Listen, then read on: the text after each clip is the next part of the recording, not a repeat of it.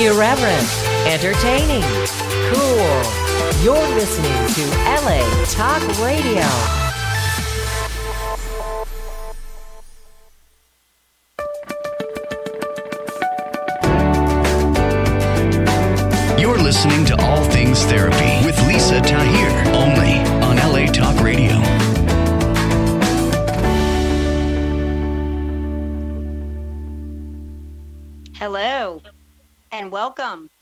To All Things Therapy. I'm your host, Lisa Tahir. I'm recovering from a cold, so my voice is a little more raspy than usual. I hope that everyone is having and has had a very fun and productive and meaningful holiday season. Um, I'm a licensed clinical social worker. If you don't know that, I practice as an intuitive psychotherapist. I'm also a Reiki healing practitioner. And I just want to thank you for subscribing and supporting my podcast. I love connecting with you as my listener. Some of you email me. I love that. Please keep doing that. And continue to subscribe and share this podcast on iTunes, Google Play, iHeartRadio. I would love to connect with you through my website, which is nolatherapy.com. It's the abbreviation for New Orleans, Los Angeles Therapy. I am accepting new clients to meet with you in person in Los Angeles or New Orleans, where I have offices on location by phone, Skype, and FaceTime. So you can be anywhere. And follow me on social media. I am working to build my YouTube channel, and that that uh, page or whatever you want to call it. Sorry, my brain's a little bit fuzzy too from getting over this cold. It's NOLA Therapy, two words, NOLA Therapy. Same on Facebook, NOLA Therapy, and on Instagram, NOLA Therapy. Like, follow, subscribe, reach out. Let me know what you think, who you'd like me to interview, and if you'd like to be on a guest. I've interviewed quite a few of you who've emailed me about your work. So thank you and contribute as a patron to this podcast. You can learn more about that through the campaign I have with Patreon. They're a platform for podcasters, writers, artists. Go check us out at patreon.com forward slash all things therapy. Receive also a free audiobook download and month long subscription to Audible. If you like audiobooks as much as I do, I really love them, especially while driving. And if I get tired of listening to music or such, check out that opportunity at audibletrial.com forward slash all things therapy. My guest today is also a licensed clinical social worker. She has practiced as an LCSW for over 40 years. She's the author of three books, and her work has been featured in Forbes, Parade, Good Housekeeping, Red Book, and Mind Body Green, to name a few. Today, we are talking about her book that's titled Role Reversal How to Take Care of Yourself and Your Aging Parents. I don't know if you all know, but I learned from Iris and her work that there are between 45 and 60 million people caring for family members needing assistance because of a health related issue in the US. And that number's on the rise since all of us are getting older. This book, I really recommend it to you to buy and hold or use it now if you're in that place caring for a loved one. It's this book is a guide. It's rich with information to navigate navigate things like the healthcare system, legal issues that may present, safety issues, insurance, funerals, bear, the burial, and resources for caregivers of all kinds. Iris offers services too to work with you by phone or at her Chicago based office to help you navigate this really challenging time while you're going through grief and loss and caring for a loved one. This book, Role Reversal, has received eight awards, including finalist for Best Book of the Year by USA Book News. Iris is a health educator advocate a speaker, and consultant. And her website, if you want to follow along, is Iris Waichler, W A I C H L E R dot com. Welcome, Iris. It's great to be here, Lisa. Thank you for having me. You're welcome. How are you today in Chicago? I'm doing really well. It's a little soggy here, but we're doing fine. I'm glad to hear that. So I want to jump into your work because you offer so many points and and suggestions. I was personally curious. Are there a couple questions you're asked more than others by clients or in interviews? I would say one thing that's really hard for people is when they wait too long to get help and all of a sudden they're in a crisis situation. So they don't know what kind of help they need and they don't know where to go to get it. So that's a really common scenario. And the second one is people, uh, caregivers are so wonderful at taking care of others, not so much in, in terms of taking care of themselves. And so people will reach out when they're burned out and when it's a little too late. And so those are the areas that I think are most frequent and sort of universal themes that caregivers encounter. Where do you suggest that caregivers start? I suggest that people be proactive, and that's a mistake that many people make. They wait until they're in the midst of a crisis. And so, the best piece of advice that I can give people is when you have loved ones, whether it's your parents or whoever, friends or other family, when they are healthy, that is the time to sit down to talk about how do you want to age? Where do you want it to happen? Who do you want to be the people to take care of you? Do you want it to, to stay in your home? Are you willing to have healthcare professionals come in? Make it a collaboration rather than a confrontation where you're telling someone to do something in a crisis when they may not be open to hearing you or may, they may not be able to understand what you're saying if it's a, a real serious medical crisis. So that proactive piece is a huge, huge part of all of this. Yes, and I'm thinking to your book. Your book is a cross between, I, I, would say, memoir style, talking about your own journey with your father, who was 92 years old and doing really well health wise when you started writing this book. And then during the course of you writing the book at 96 is when he got pneumonia and passed away. And so you talk about how you and your father would speak openly about his his imminent death and passing and how he wanted things to be. Can you share some of that with yeah, us?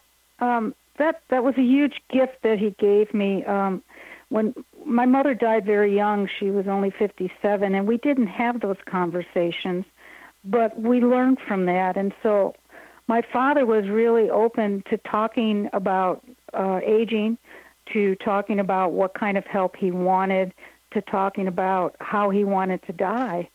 So when he did get sick, I, I felt that I understood what he wanted. I felt that I was honoring his wishes. Um, and I did everything I could to um, make sure that, that his death was one of, of dignity, that he got the help that he needed, um, and that he knew that he was loved um, up to literally the last day of his life. Mm. And the message that he gave me my whole life and my siblings was one of of love too. And uh, we were raised in a, a family where there were always extended family members living with us, and they were always my parents were caregivers. They always took care of them, and so that was sort of a norm in my family. So it it felt uh, like I had a role model from a very young age, and that was also um, incredibly important to me too. Yes, your your dad's parents lived with you and your siblings while you all were growing up. My dad's parents, my mother's mother, um, cousins, my uncle. There was not a time where there really wasn't uh, an additional family member, an extended family member, uh, living in our household.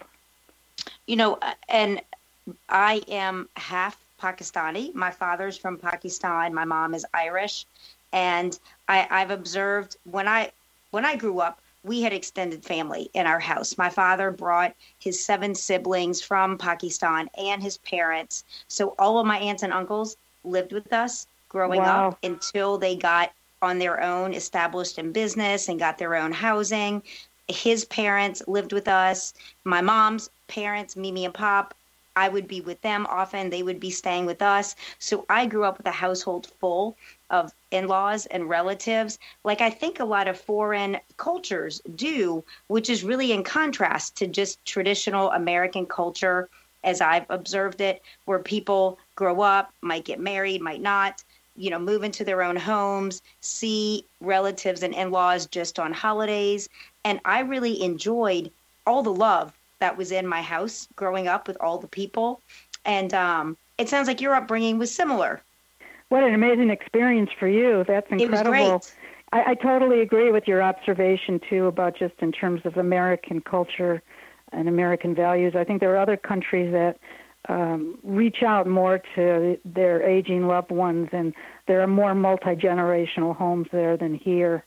Um, I have to say, in, in terms of our experience, m- a lot of it was good. But as you you probably picked up in the book, my my father had a, a very um, oh, a complicated relationship yes, with, with his father, um, and there were a lot of issues between them. And in spite of that, um, he opened the door and and took care of his father and mother, and that was true of my mom too. Her, my grandmother, her mother was living with was living with us, and they also had a very complicated relationship. So the message that they gave me from that was uh, when you have family, you take care of them um, regardless of the differences, regardless of any conflicts that are there between you.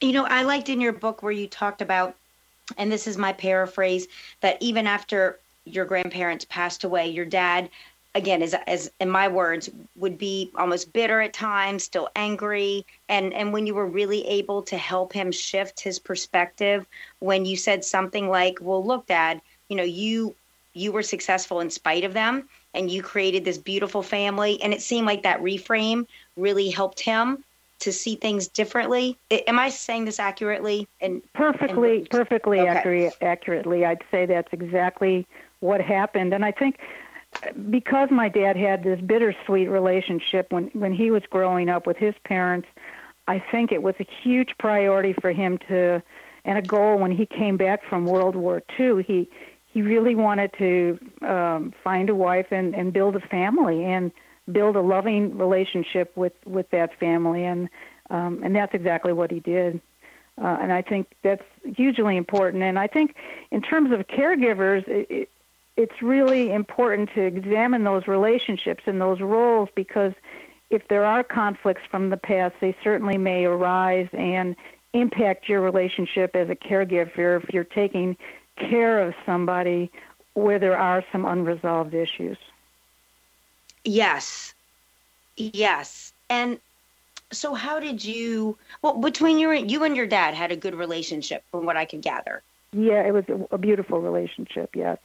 That was my sense as well. So it, it was more of helping him, so to speak, navigate the relationship he had with his parents as it presented through his own grief that would yes. often or sometimes yes. come out angrily yeah i'd say that's true and also my mom and dad were married for uh, i think it was 36 years and they had a, a good marriage the vast majority of that time and then my mother became ill she got breast cancer yeah. uh, and my father became her caregiver and that breast cancer metastasized to her brain and totally changed her personality and she became a very um, abusive, um, angry kind of person. And my dad was her primary caregiver, and so that that was really, really hard for him.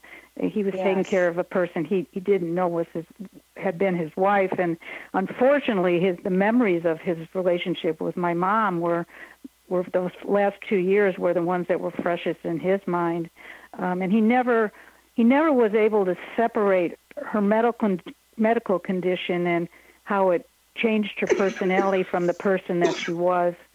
And one of the things I tried to do was help him to understand that, and um, he really had a hard time understanding that concept. And because, uh, in all fairness to him, he, he was the brunt of a lot of her anger.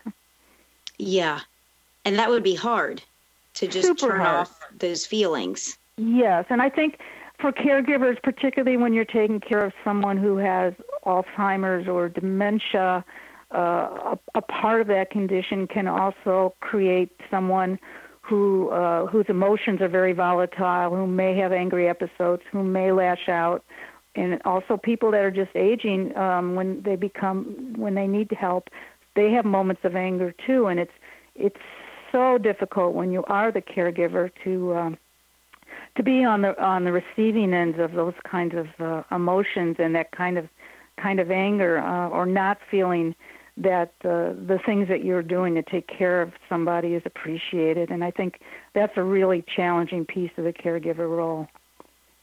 So when you have people approach you to work with you, how are they typically reaching out? Like what situations or scenarios m- might be kind of typical for you and your work with others? In case there's a listener out there kind of wondering. Yeah. Well, um, I would say the most typical scenario would be someone has uh, an, an aging loved one who um, has a medical condition or, or an issue that um, they see is creating more uh, more dependence issues or, or more need for additional kinds of care or supervision and uh, they're not quite sure where to go. They're not quite sure how to assess what is needed, and they're not sure uh, where to go to get to get the level of care that's needed. So many times people just need some help determining how to assess when help is needed and uh, where where to get it, and also, as you well know, our healthcare uh, situation here is is so complex. People, it's difficult for people to understand what's covered by insurance, yes. what's not. What's and not. So many times I'll help people sort of navigate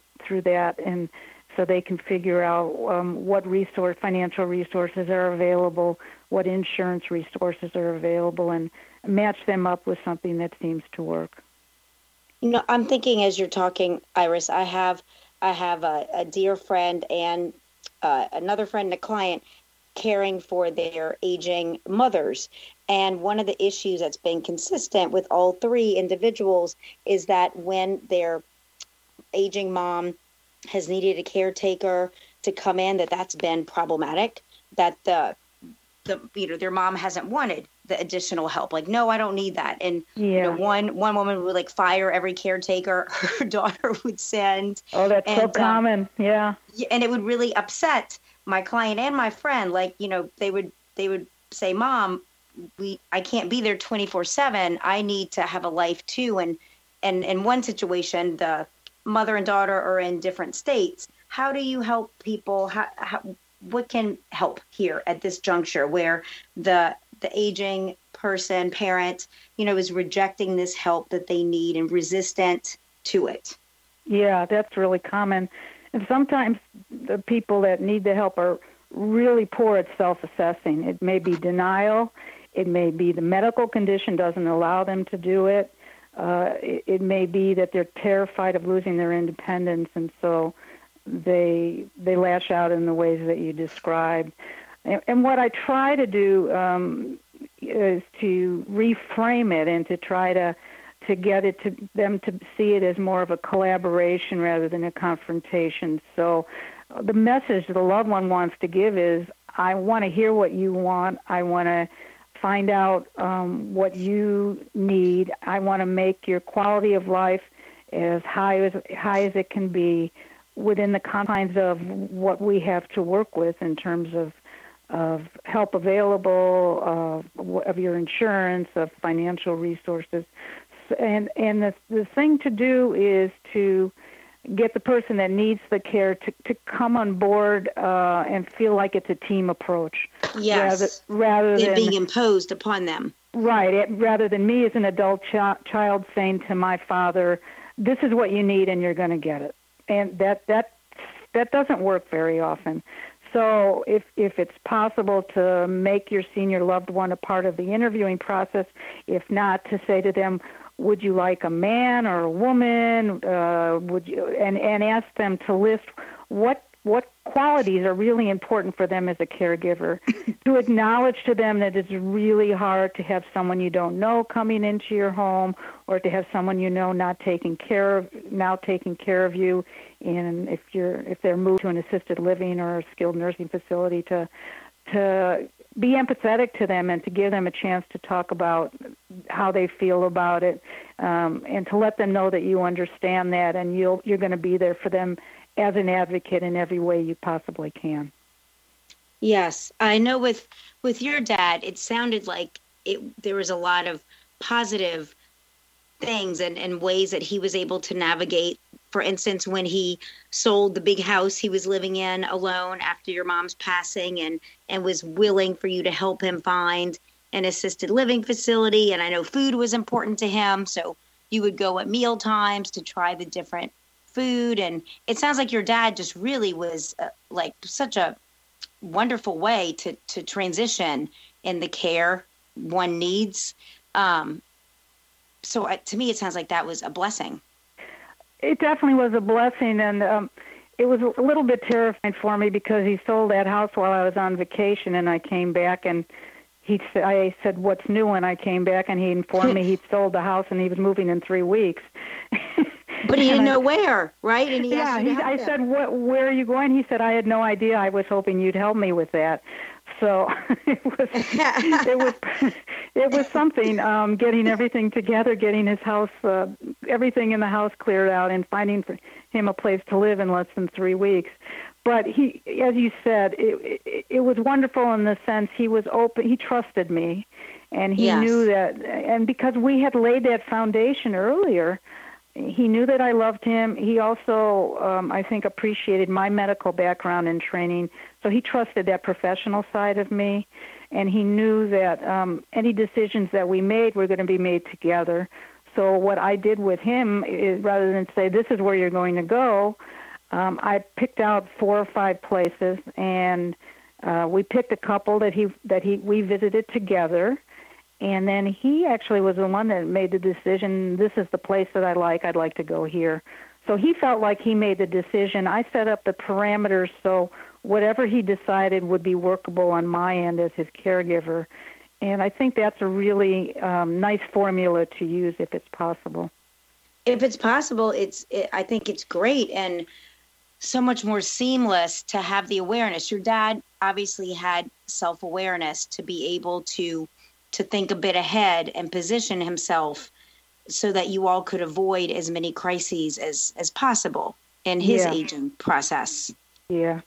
Uh, you know, another piece I want to mention, Lisa, you mentioned earlier about uh, long distance caregiving, and that that's such a huge issue right now because our families are spread all around the country in different places, and if you have a loved one that's in another state or another, you know, far away, um, that's a logistical nightmare for a lot of people. And so, one of the things that I recommend is that um, people get a geriatric care manager. And basically, what that is is a person with similar training to mine. They're licensed and they're bonded, and they can go in um, and make an assessment and sort of be um, a person that you can turn to to help set things up if, if long distance is an issue. And also, a geriatric care manager can be uh, a mediator. So, in those conflict situations that we were just talking about, where yes. you, you think things are good and and you know they keep firing the caregivers or they keep sabotaging what you set up, sometimes having uh, a person that's uh, objective but is a professional to come in and sort of mediate that can def- deflect some of that negativity and some of those problems and can sometimes help help situations that are are difficult to manage.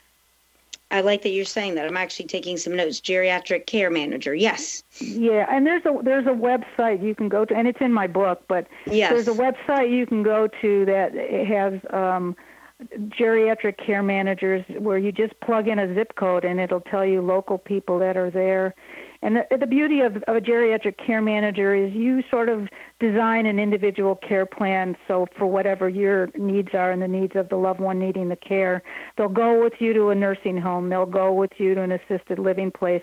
They know the local agencies, so if home health care is needed, they'll help you you to see um, what level of care is needed. And and the other thing that I think is important, and many people forget to do this, they they set up a plan and then they don't go back and revisit it.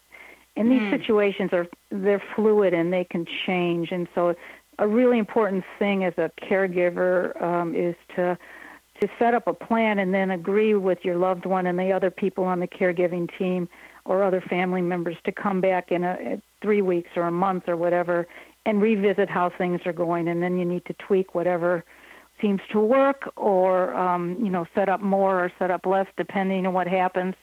And also sometimes people as caregivers volunteer to do something and and they don't realize it, all that that entails and they become overwhelmed. And and so that's another good time to reassess uh, where you're at and figure out what additional support and mechanisms are needed. Yes. Iris we're going to take a quick commercial break and we'll be back in just a minute to continue okay. our conversation Sounds good. Yes. Indeed, listening is the new reading. With Audible, you can listen to an unlimited amount of books at home, in your car, at the gym, anywhere on the go. With over 180,000 audiobooks to choose from. For you, the listener of all things therapy, Audible is offering you a free audiobook download and a month-long subscription for you to try them out. Visit audibletrial.com forward slash all things therapy now and enjoy yourself and friends find a purpose in life? Then you are in the right place and be a part of the crowdfunding campaign of patreon.com forward slash all things therapy with Lisa Tahir as she initiates a one-on interaction with inspiring authors, healing experts, and spiritual directors. Join the League of Heroes of this generation by contributing your quota between a dollar up to $100 per month at patreon dot com forward slash all things therapy. And let's make the world free of suicide, poverty, depression, and in all, make the world a better place for everyone. Welcome back to All Things Therapy. I'm Lisa Tahir, your host. Today I'm with Iris Iris Waichler on her book titled Role Reversal: How to Take Care of Yourself and Your Aging Parents. A really important topic in my opinion.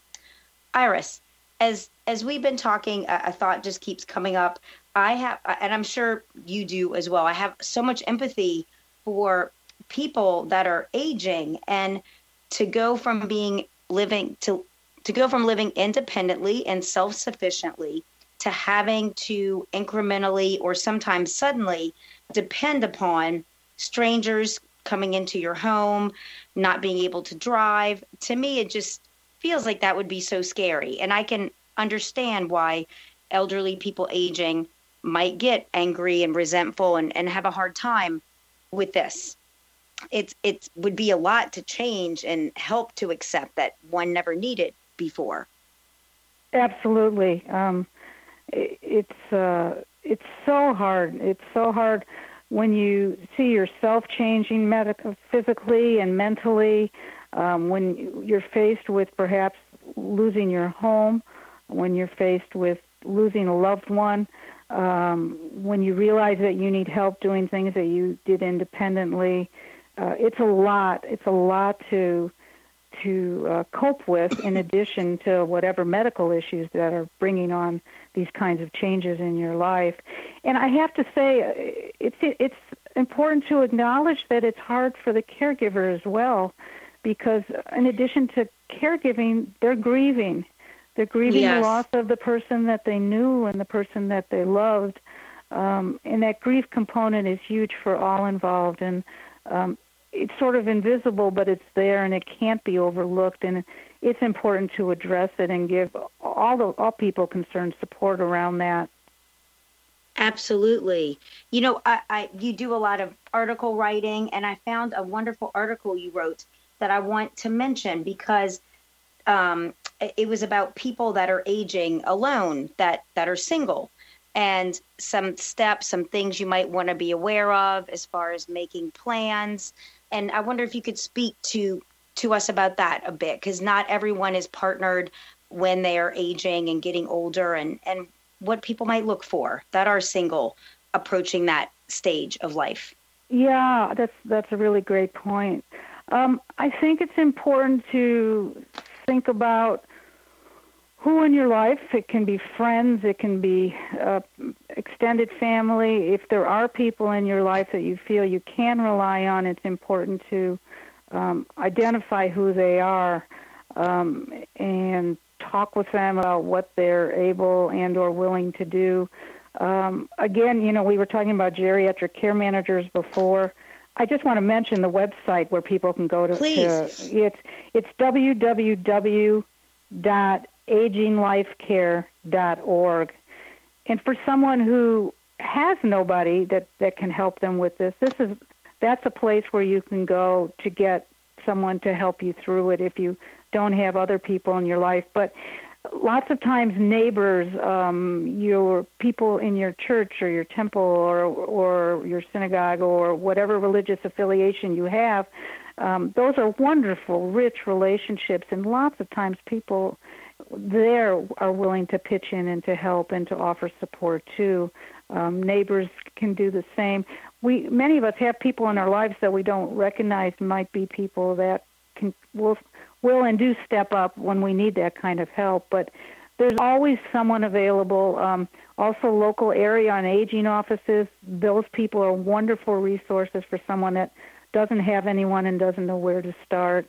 Um, I was a medical social worker in a hospital yeah. for many years, and people would come to me, um, family members and patients, and I would help connect them um, with resources um, in the community and help them transition um, from the hospital um, to wherever they were going. And so local hospitals may have social workers that can help as well. So there are a lot of places to look, um, and you have to know where to go. But those are excellent places to start, I would say.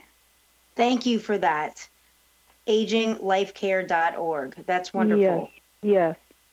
So another thing you you talk about in your work are different caregiver roles for family members that they could play a part. Can you talk to us about that as well? Yeah. So um, I think being a caregiver is very difficult for family members. Oftentimes, what happens is one family member, oftentimes it's the one that's geographically closest to the person that needs help, feels that the bulk of the caregiving role comes to them, and, and sometimes in disproportionate ways. Yes. And so the thing to do is to sit down as a family or who, whatever members are going to be in the caregiving team. You know, as I said, it could be relatives, friends, people from your local religious community, whoever, and think about who's going to be involved and what skill set they have. So, for example, in my situation, uh, my my little sister and I were local and did physical hands-on care with my father. Um, my older sister lives uh, in England. Yes. But she wanted to be a part of helping my mm-hmm. father. So, and she had financial resources, so she wanted to contribute. So she helped um, helped give money to help us get a companion for my dad when he needed it. Um, and then she and my brother came in and they did respite care for for my little sister and I when we needed a break because there was a, an intense time period where my dad was in and out of the hospital all the time, and uh, we weren't sleeping. So they came in and helped, and that was huge. There may be a family member, for example, who has medical knowledge and can communicate with the doctors. There may be a family member who's really good with um, with bookkeeping and with finances, and they might be able to help manage um, medical bills. They might be able to help determine what uh, resources and assets are available that you can use towards caregiving.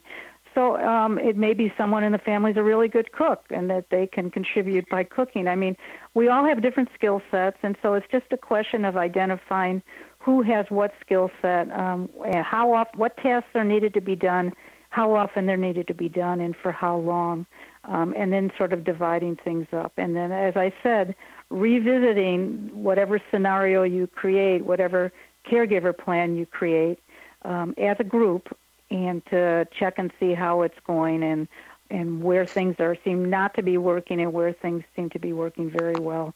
So it requires a lot of really good communication. It does. And I think the negotiation of caregiver roles, as you just spoke to us about, is so important because I do see that a disproportionate amount of care giving does fall more upon one person, you know, based on geography for sure and, and other factors. So I think, however, people can pitch in and help and support the, the elderly, the aging parent, uh, loved one, and the caregivers is important. It- because it's then that Oh, I'm sorry. Go Go on. ahead. no, you first, and then I'll No, I, I was you don't feel appreciated, or you have a relative Right. out of state that calls in and says, "Why aren't you doing it this way?" or, or "I can't believe you did that with mom," and where they don't really see the day-to-day challenges that are involved, and so. Um, just other members of the caregiver team who aren't local, other family members, just them calling in to check and see how you're doing as a caregiver and um, having an ear uh, to listen and, and a shoulder to cry on if you need it.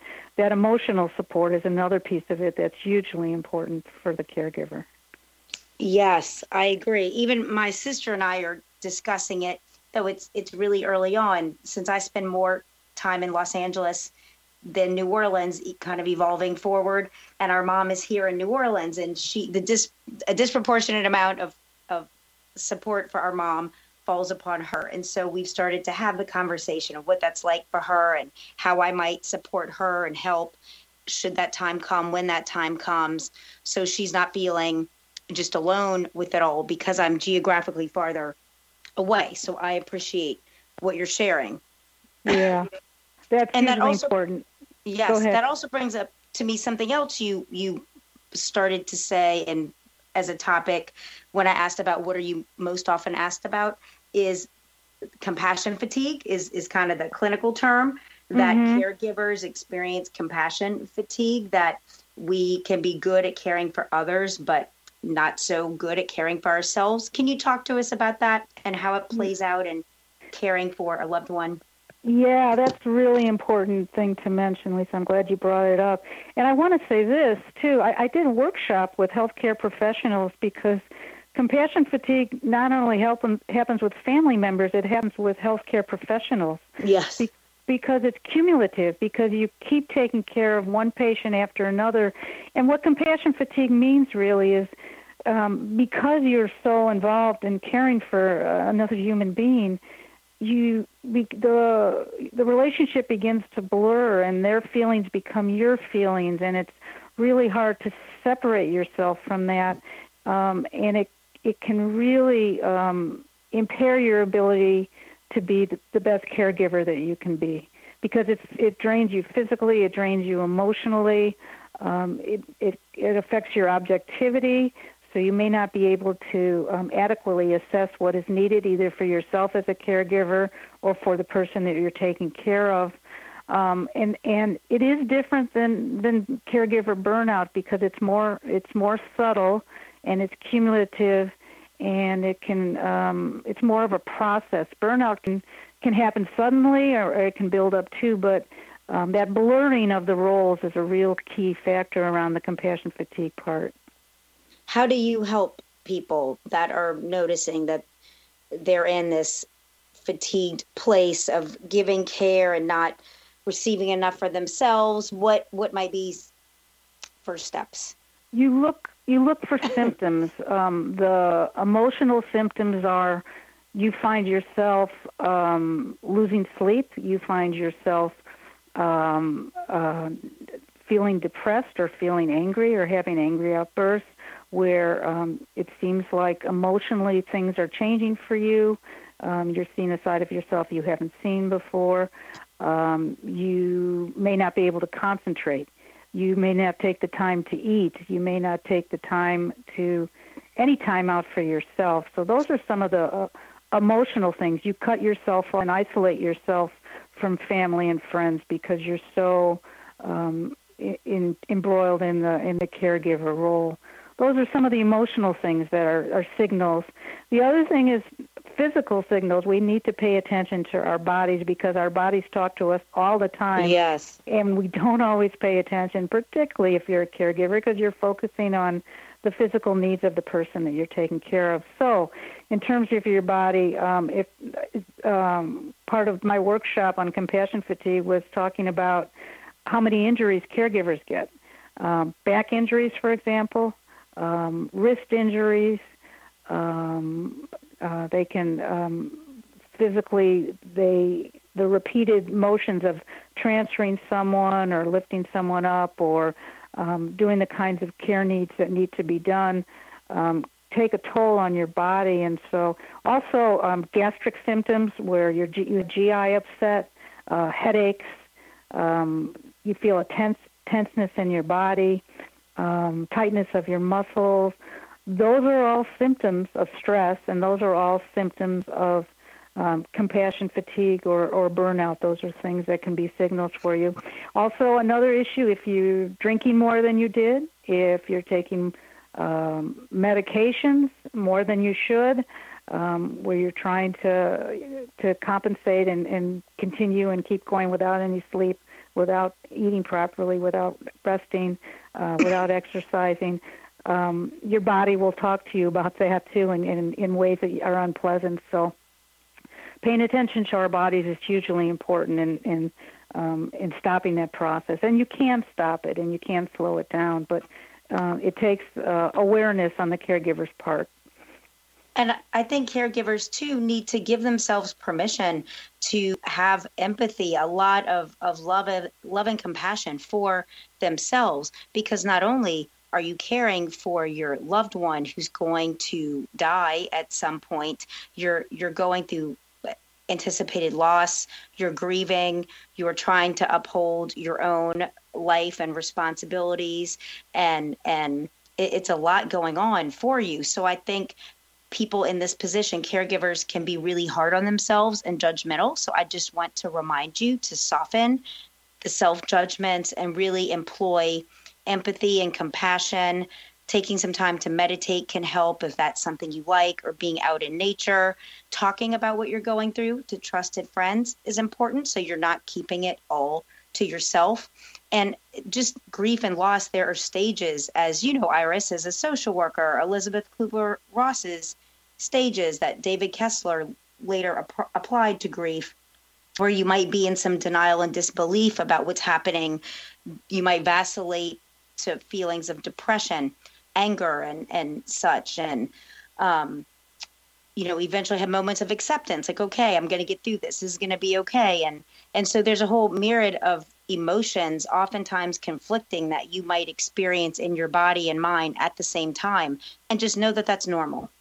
I, I couldn't agree with you more on that lisa. And also um, what i would say what what you're saying is really important and that is give yourself as a caregiver permission to do things to take care of yourself without guilt because yes. guilt is such a, a paramount emotion in all of this and to practice what what you're describing which is mindfulness to be in the present using things like um, meditation allowing yourself to take a warm bath or to read a book or yeah. to take a walk or watch a movie whatever soothes you whatever gives you a chance to recharge because you're not only doing that for yourself, you're doing that for the person that you're taking care of. And the other thing I would say is um, it, it's a it's quite a roller coaster when you're a caregiver, and there are moments that um, feel so overwhelming. And if you're having a bad day, that's that's a bad day. But that's not to say that tomorrow is going to be bad or the day after that. One of the things about caregiving that's so incredible is the intimacy that comes from that can be so rich. Mm-hmm. It can mm-hmm. bring you can bring you together with the person that you're caring for in ways that you never imagined. Um, it can be a loving, warm, incredible time, um, and it, it can be it can be really feel like a privilege when you take care of someone and and there are these moments where you could you communicate and you touch each other's lives in in meaningful ways that that's not been done before. And when those moments happen, you want to relish that and stay with that and really appreciate that because those are going to be the moments that are going to be with you after that person is gone, and that that's a real gift um, and a part of caregiving that we don't we often don't hear about. Iris, thank you. Your book is beautiful and the information is so important. Your work is a guide offering practical steps and tips, as well as you being so transparent about your own grieving process. Thank you, Lisa. You're welcome. Thank you for today. It's been a joy. Um, I appreciate appreciate having the opportunity to speak with you, and also you're sharing your experience and insights. Thank you. It's mutual. Happy New Year. Happy New Year and a, a healthy New Year to everybody. Thank you. Take care. Have a great rest of your afternoon. You too. Thank you. Bye bye. Bye bye. That concludes my show today with Iris Waichler discussing her book on taking care of yourself and your aging parents. The book is called Role Reversal. It's available on Amazon and everywhere you buy books. Her website is iriswaichler.com, W A I C H L E R. And I just want to thank you all for being with me today and all the weeks that you've listened. Moving into 2019 will be my third year on as a podcaster on the internet, internet radio, and I'm just grateful. It's been such a journey. I've grown so much, and I would not have kept pushing myself to do this each week if it wasn't for you subscribing and sharing and reaching out to me. So keep doing that. Lisa at NOLA Therapy. I wish you a beautiful new year. Bye bye.